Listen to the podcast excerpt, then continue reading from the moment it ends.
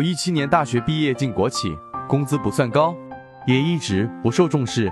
另外，长这么大还没正式谈过恋爱，感觉自己快三十岁了，事业和感情都无进展。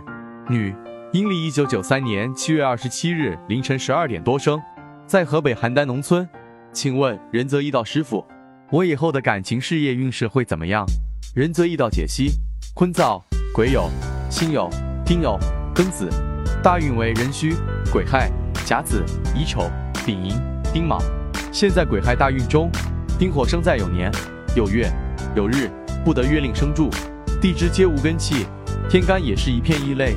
从财格论，用金喜水土，忌木火，地支三酉相见，年月日之互行，人生道路上磨人之事多，内心常常纠结矛盾，亦会影响健康与婚恋。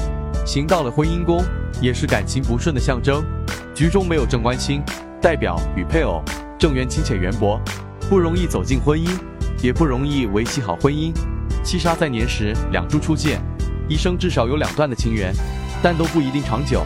日支有金是桃花之一，且是喜用辰财星，说明未来老公长相好，家境也不错，经济状况佳，极可能是经商者，要么家族是经商的。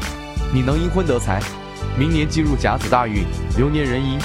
干支天干官印组合出现，可争取升职。等你走一丑大运，丑土是财库，该阶段财运最佳，能赚能存之象。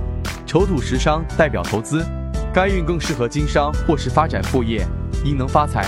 感情方面，二零二二年壬寅，壬丁合，正官合身，能遇合适的人，人则易到，建议可抓紧结婚，否则次年癸卯，婚姻宫逢冲，当心分手。